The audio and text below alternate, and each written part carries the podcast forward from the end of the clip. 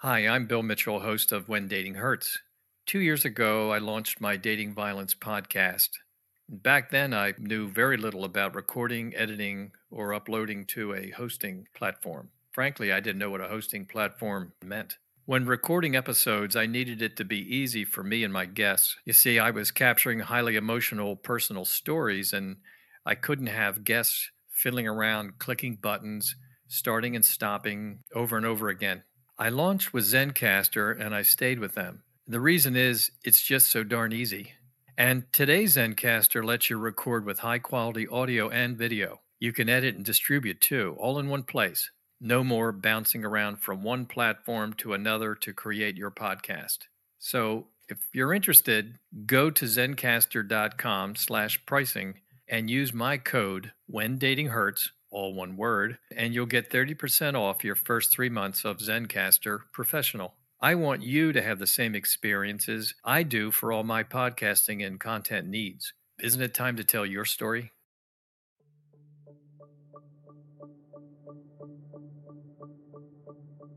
I'm Bill Mitchell, and this is When Dating Hurts, a podcast dedicated to my daughter, Kristen, and all women taken from us before their time by the epidemic known as dating violence. I will speak with authorities in domestic violence, law enforcement professionals, families of victims and survivors, and survivors themselves.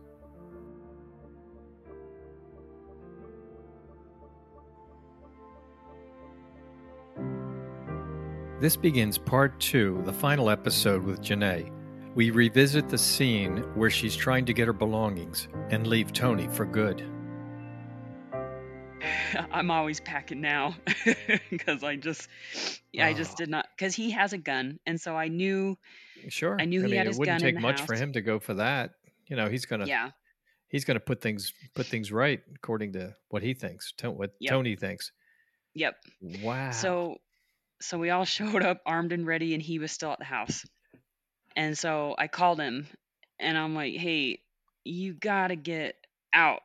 I'm moving out right now. I need you to get out of the house. And I didn't think you were serious.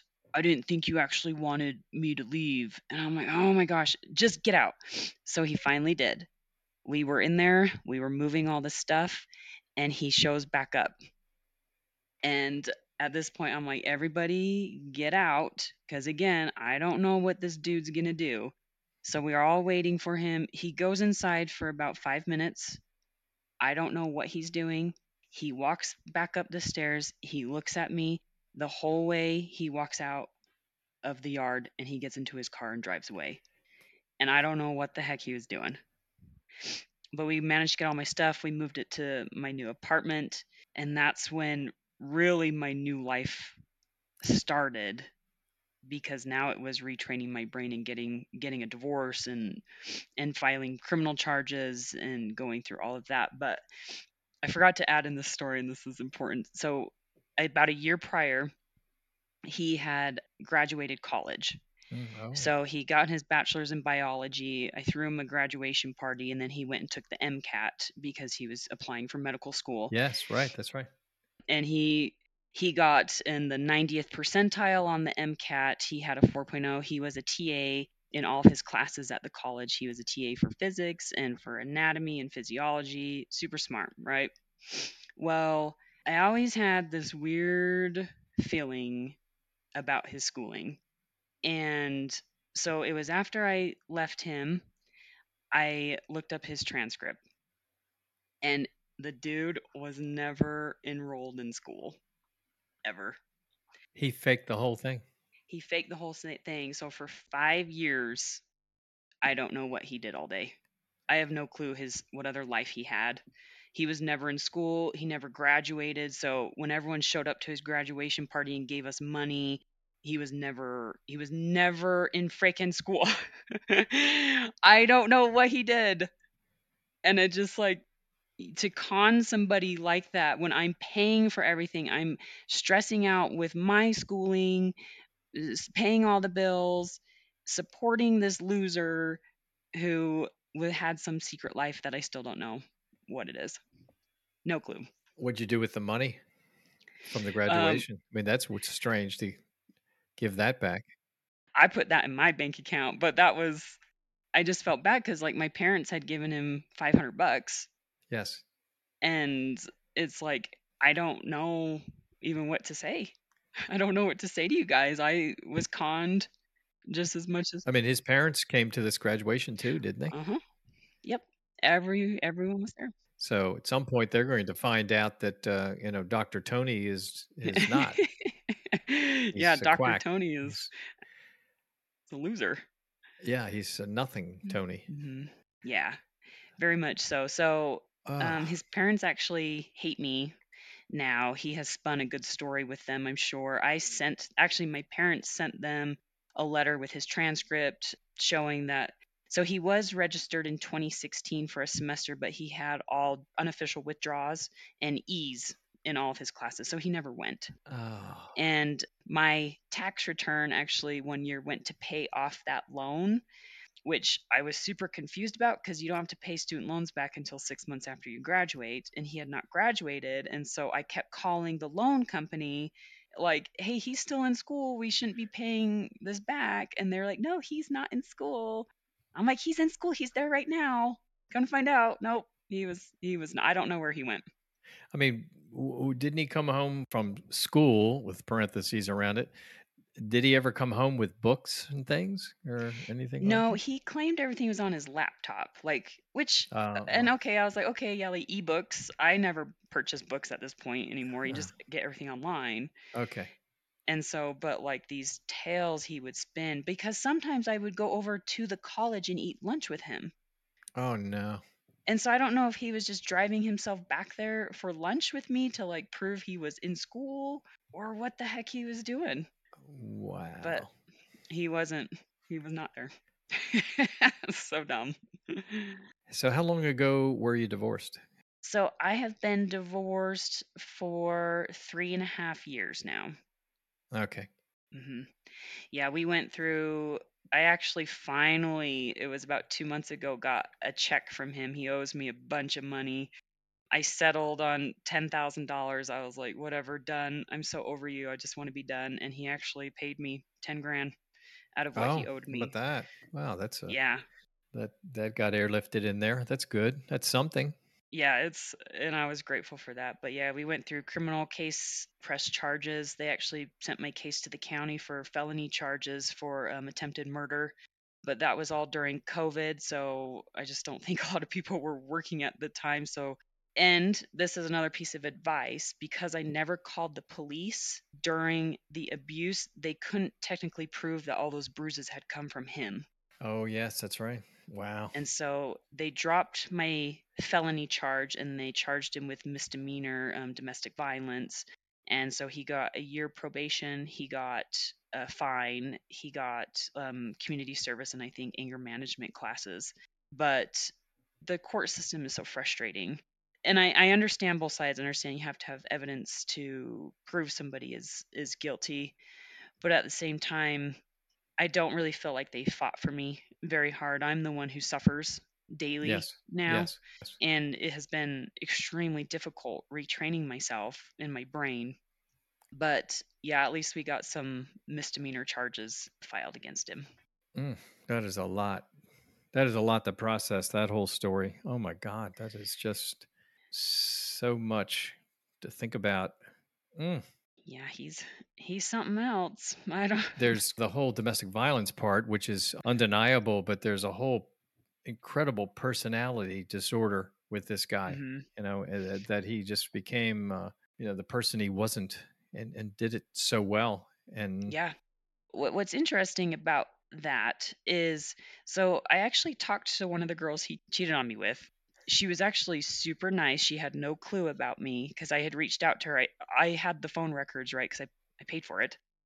And I called her and she was like, Oh my gosh, I had no clue he was married. He told me he was a pilot. He told me that he was this successful guy and that he owned his own house and all this stuff. So he in his head had created different realities with all these women that he was cheating on me with and i think he actually believed them i actually in my heart think he thought he was going to be a doctor magically but he just I mean, obviously he's too lazy and stupid to do any of that, but he did. He created it. He created alternate realities with different people to make himself seem like he was this great successful guy and in, in Sure. reality he had zero skills he offers zero to anybody When you think back, and again, let's go back to the early days of red flags and things, knowing what you know now, because a lot of people experience red flags, they don't know really much about it. They just think, oh, he just loves me so much. And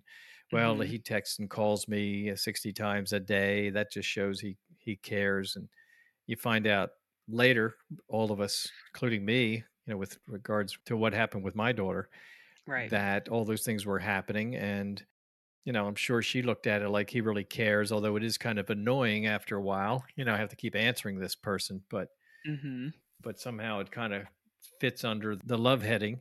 But can you think of other red flags that had you known them, you might have just said, you know, I want to get married one day, but I think this guy's a load of trouble. Yeah, well, I love what you just brought up, all of the texting and calling.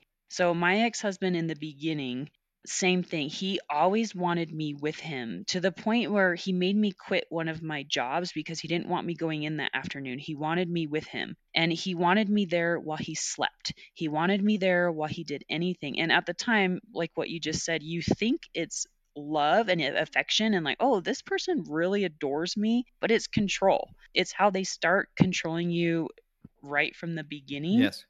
And that is major major red flag if they are not letting you be who you are and talk to your friends and be independent in a relationship with them huge red flag Yes. number 1 Yes. Number two, how they treat other people. My ex husband never held doors open for people, was always rude to waiters and waitresses. I did not like how he conversed with just random people, let's say at school or at church or like in a family setting. He was always just like, I felt embarrassed with his communication style. I mean, was he confrontational or just overly friendly in this case? No, just like a dud. Just Oh. would like one person held his hand out to shake his hand, like, hey, I'm so and so, nice to meet you. And he wouldn't even shake his hand back. Wow. And it's so embarrassing. And another red flag how they communicate with other people and interact is a very good sign, I think, of like what's really going on. So in his case, he was very cold. And that transferred over into my relationship with him. But I obviously did not make that connection in the beginning. That that it's coming your think- way one day. Mm-hmm, Exactly. And then he was kind of aggressive in things like when one day we were play fighting or like wrestling and he actually got kind of aggressive and started hitting my my butt kind of hard Mhm. And when I said it hurt he just called me a baby so it's things like that like if they're not respecting your personal space or when you say I don't like that Yes. there's something wrong. So there, yeah, there's like so many red flags. I feel like I could go on for days, but yeah, that first one you mentioned is a very interesting one. I feel like most women who suffer domestic violence experience that exact thing, the love bombing in the beginning. When you take a look at the way you left there, at no point did you say you maybe got in touch with a domestic violence agency. You didn't talk about that. You didn't do that, I guess, right? It wasn't until I pressed criminal charges, which was about two months after I left, then they put me in contact with the domestic violence advocate um, in my city. I thankfully, which I know a lot of women don't have this, I had a really good job. I was the breadwinner. Like, I didn't have to worry about my finances. And I know when a lot of women leave, it's it's a burden. Oh, yeah. It's super hard. Yeah, it's a tough thing. I did, however, have to go on disability because of my mental space. After about, after probably eight months after I left him, I kind of broke mentally. And so I did have to go on disability, and an agency here in my state was awesome and actually compensated me for some of the financial burden that I had because I had left him. And so there are a lot of really good resources, and my advocate actually put me in contact with them, and they were easy to work with. I had to provide, obviously, my financial statements and stuff, but yeah, the domestic violence advocates are great resource to Mhm. helping anybody in that situation. Good. I'm I'm glad you had that experience, even though it kind of came later on. But that's good. Yeah. That's very good. Yes. When you actually pulled out of there, pulled out of the house physically, I mean, you, mom, and dad, Mhm. or you know, you kind of made a couple runs at it yourself, got your dog at some point, but then mom and dad come and the, and they and a few other people, I guess, pick up trucks and vans, whatever you had, you know, you could get. Do you think that when that was done, now looking back at the actual physically getting your stuff out, do you think you handled that well, or you could have done that better or differently, or do you think you know I'm happy with the way it went? I wish I would have had the police escort me. I wish I would have called the cops more. Yes, I wish I would have, yeah, had police there because I mean, we're armed. yes, But I think if there would have been a police presence, it would have been more solidifying to him. Like, I'm not messing around anymore. You're not going to hurt me anymore. Um, I'm taking my power back.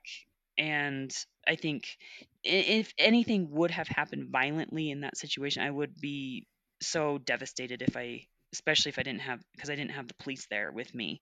You're still in a weird mindset of, well, it's still a little bit my fault.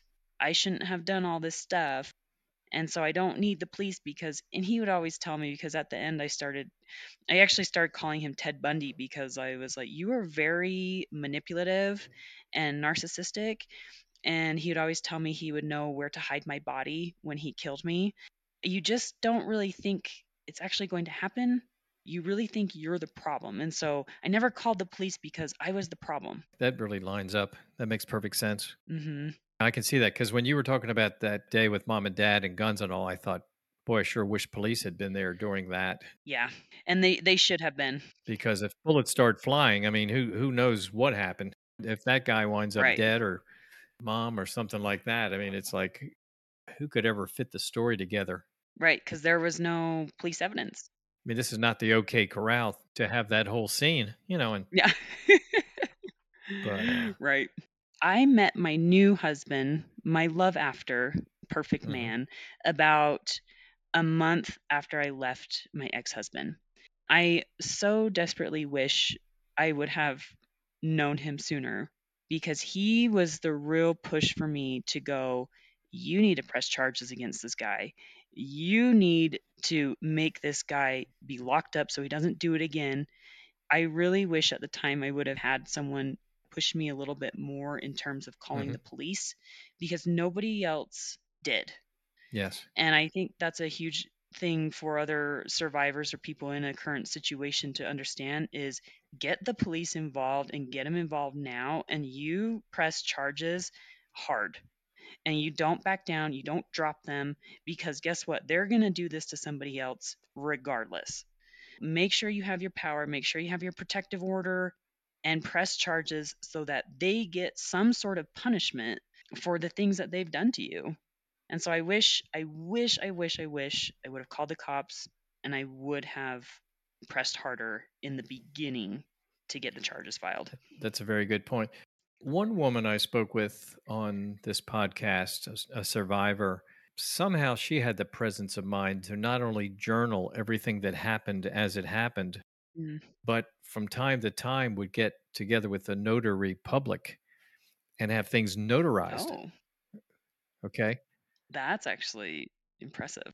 It's kind of interesting. You know, at least it it really Mhm. time stamped as close to she as close as she could make it. You know what's going on. And I want to mention too, there's an app that's out there. I know the person whose company came up with it, but it's called Victim's Voice.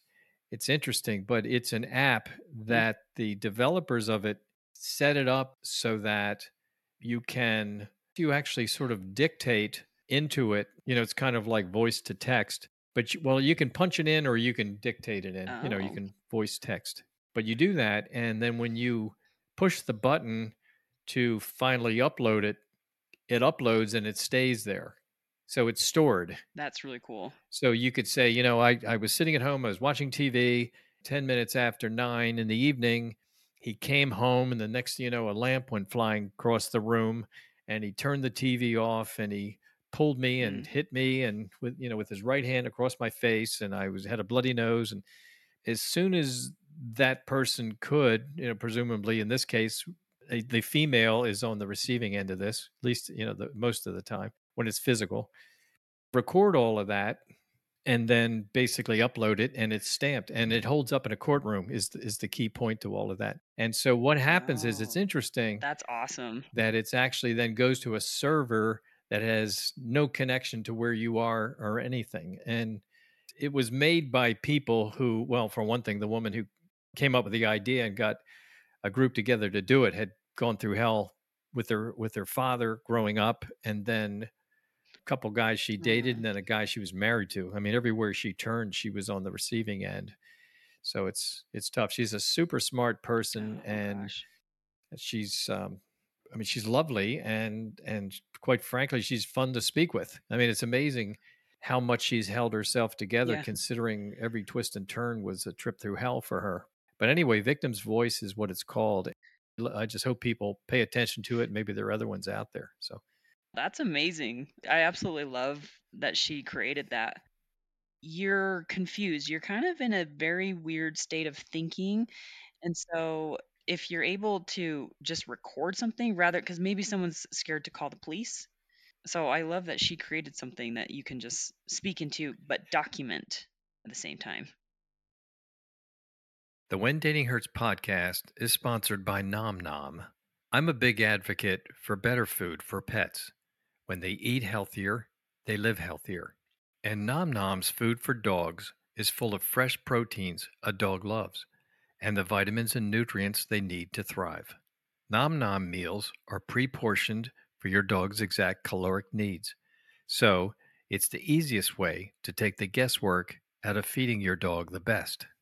Just tell them about your pup, age, breed, weight, allergies, and protein preferences. Get fresh, prepackaged, totally nutritious meals delivered directly to your door for even less. Order Nom Nom today. Go to trynom.com slash when dating hurts and get 50% off your first order plus free shipping. And Nom Nom comes with a money back guarantee. That means if your dog doesn't love each meal, Nom Nom will refund your first order. Nom Nom is real good food for your dog. Head to trynom.com slash when dating hurts. Now, I think I ran into something on Instagram that you had written.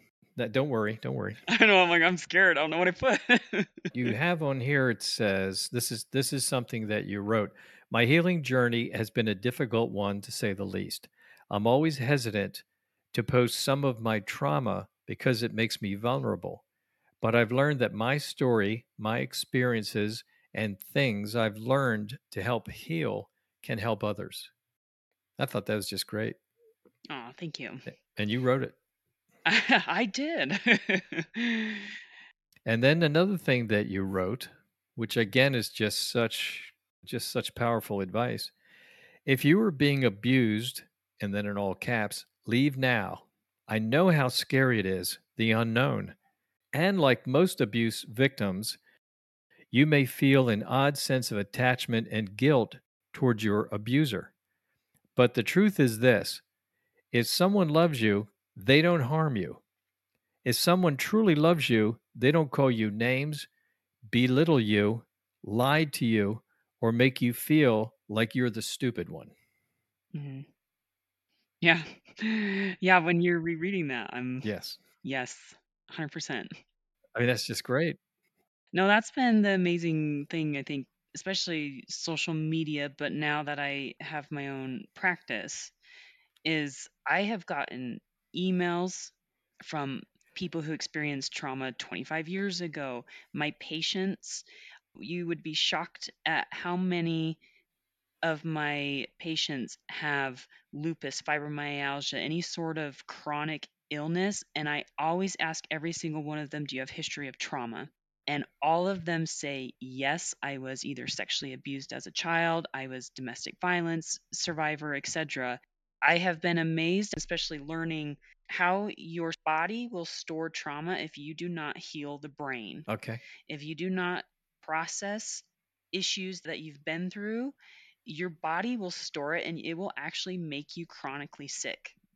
And so that's where I have really spent a lot of time focusing with my patients is obviously I don't do the EMDR therapies and the different therapies. I'm not a therapist. Mm-hmm. But there are different things that I am more than happy to work with them on healing their body while they heal their mind and that was the biggest thing I have learned is how powerful the mind is in all of this, especially rewiring it and retraining it. And I don't want to say to think like a normal person because I don't think any person who's been through any sort of abuse or trauma will ever think the way quote unquote a normal person would. I think we're more heightened to energy, so to speak, of people. We're more heightened to people's words and comments and how they are. And I think we pick up on that a lot quicker than just your average Joe walking down the street because we've been through it. Yes. And so that's what I'm loving about my job so much is correlating our physical body with our spirit and our brain. It's been very interesting. That's great.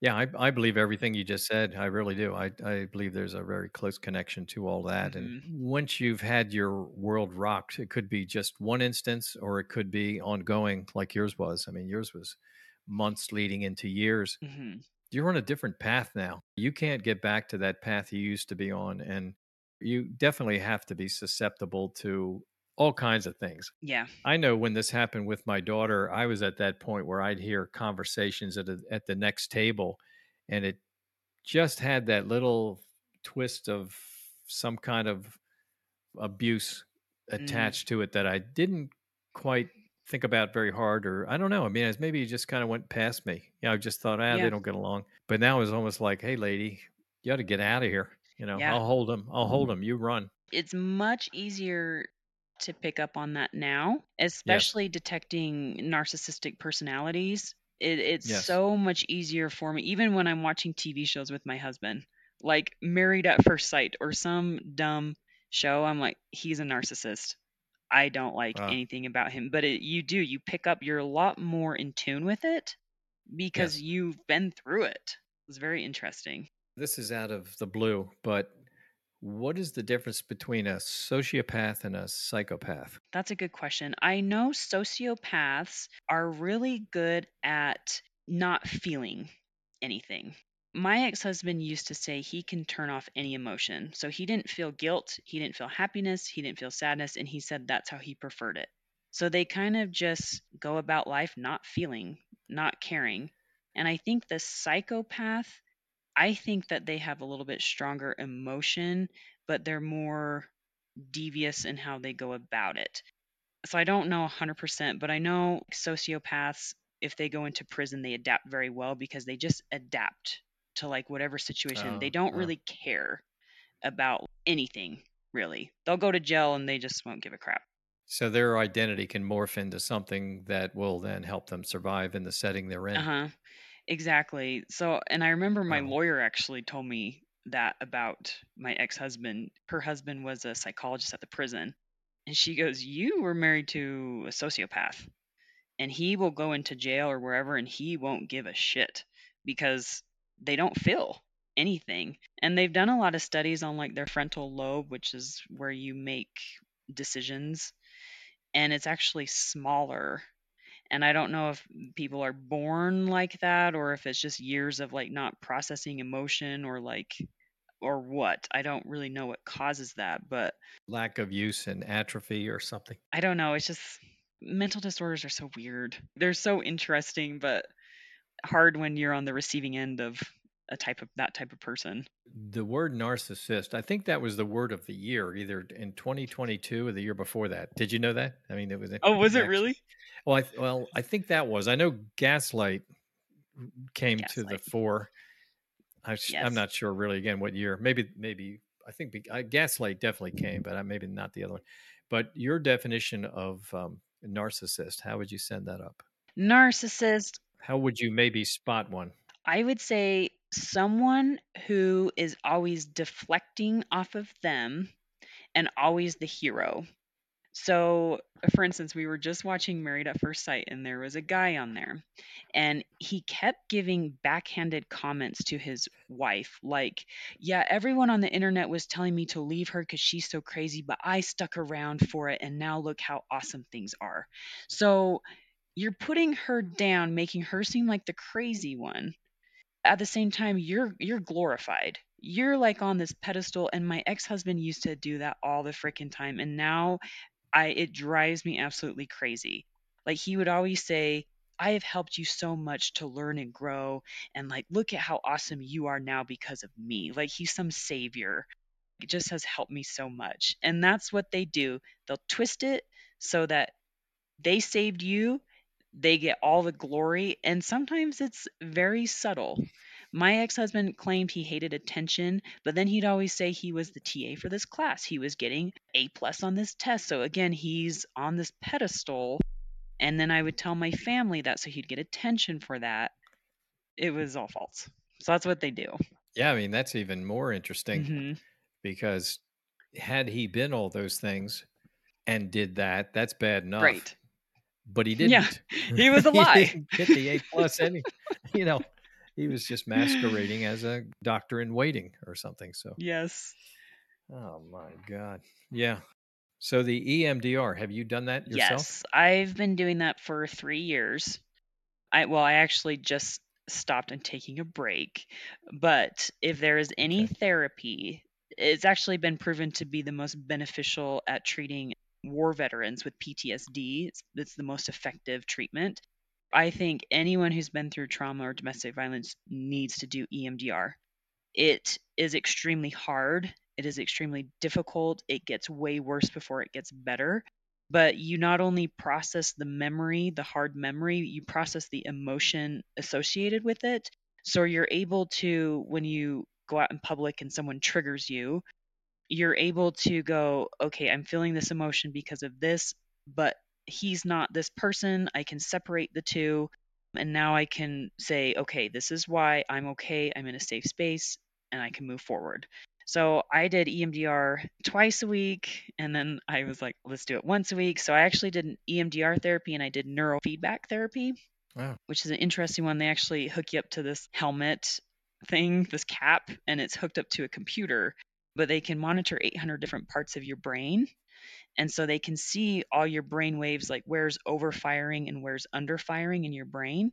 And then you're watching a screen, and I'd watch an airplane. And when my brain waves were in a healthy activity, the plane would fly through a hoop and it would light up and it would play music. And so it retrained my brain to know that that was a healthy brainwave activity Wow.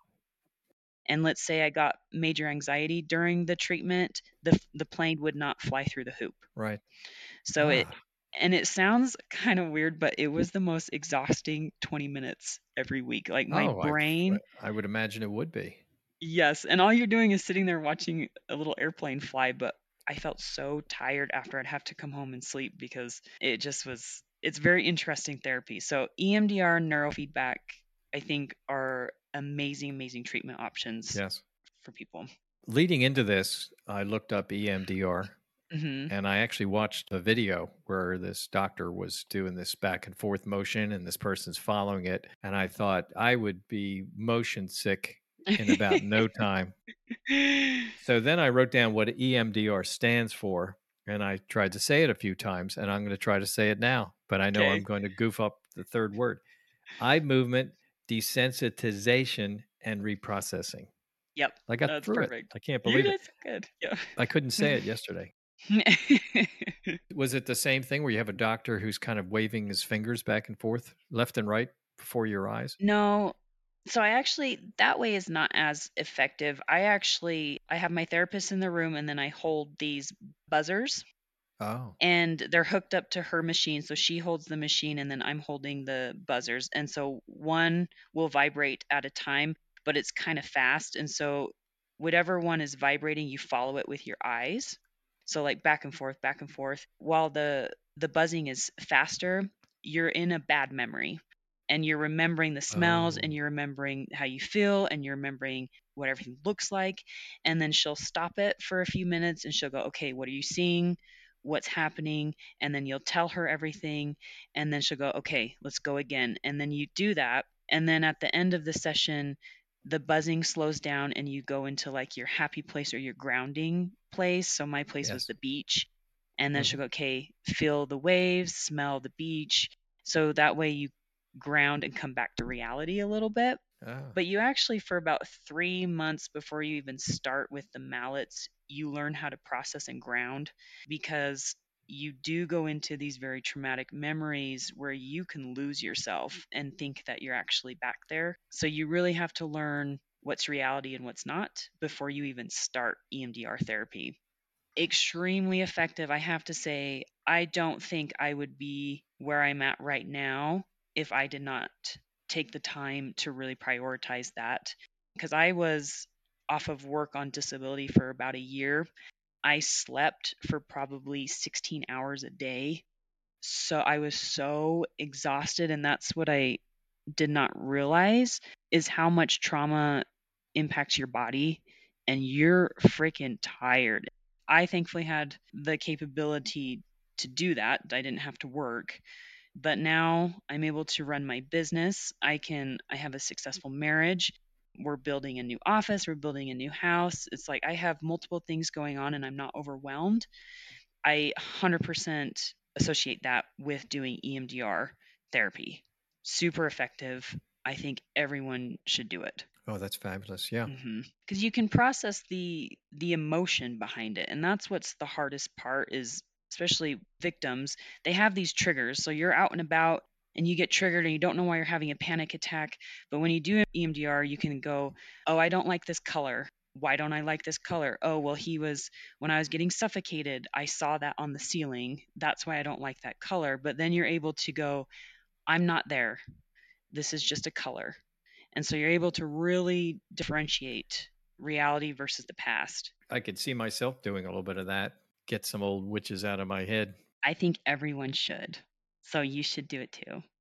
Yeah, if people understood the benefits of it, they probably would.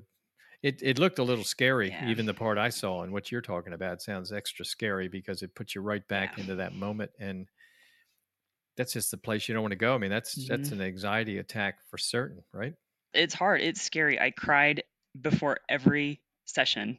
I cried to my new husband. I was like, I can't do it. I can't do it. My nightmares got worse. I already knew it was going to be a hellish week. But I knew if I did not do it, I would be stuck in that stupid cycle of memory, nightmare, memory, nightmare. And I was just so tired of it. You just get so exhausted of the memories. And now I'm able to talk about my memories, and it's not, I'm not going to go have nightmares about them anymore. And I'm I'm able to like talk about it to help other people because I know it's I know how hard it is. I can't say enough good things about EMDR. I really can't.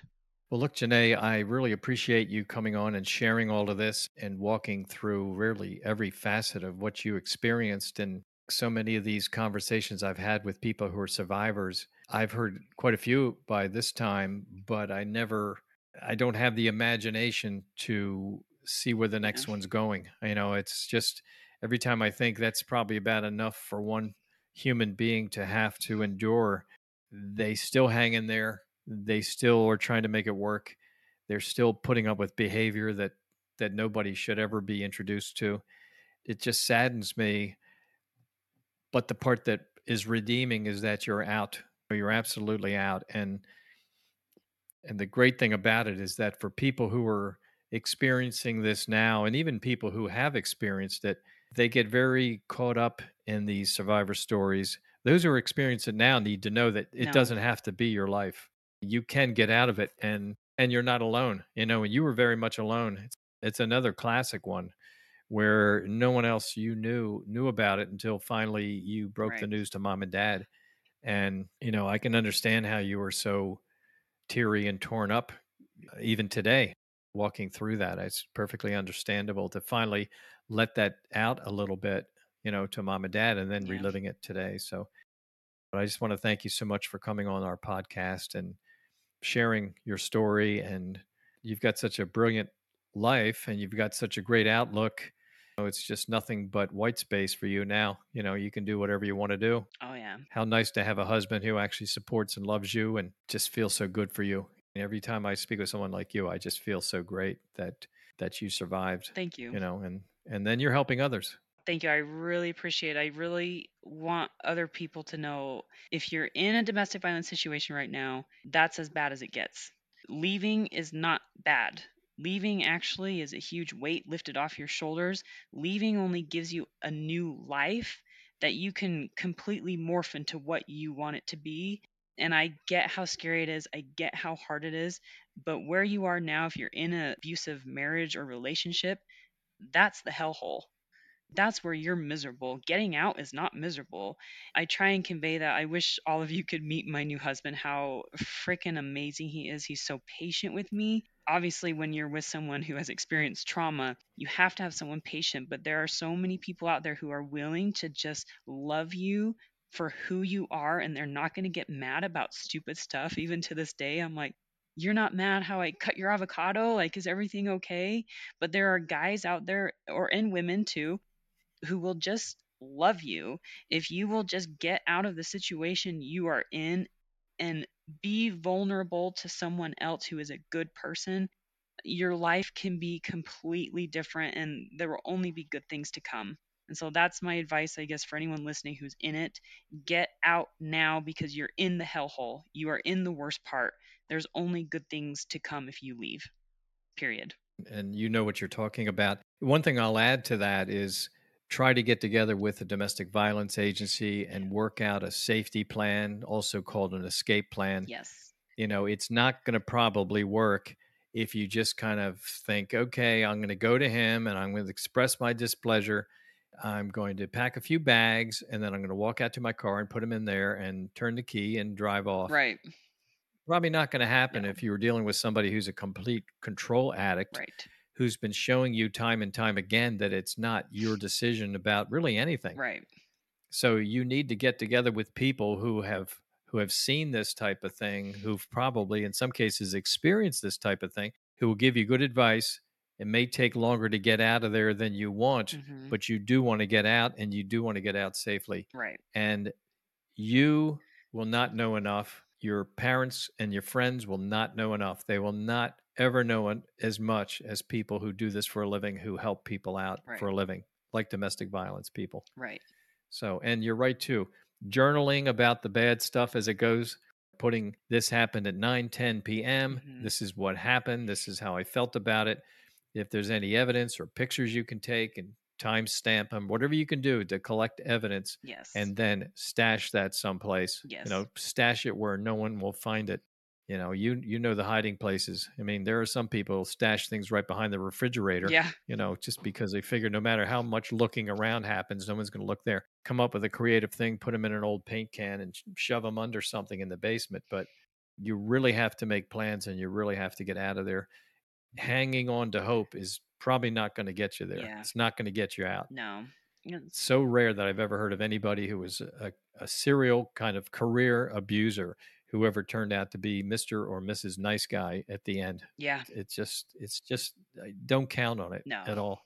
No, they'll never change. Abusers will never change. They hit you once, they'll hit you again. They'll never, ever change. The only thing you can change is yourself and getting you out. And agreed, it has to be safe, but make sure that you have a plan in place. I've made plans with some of my patients who have told me stuff, and some of them follow through, some of them don't.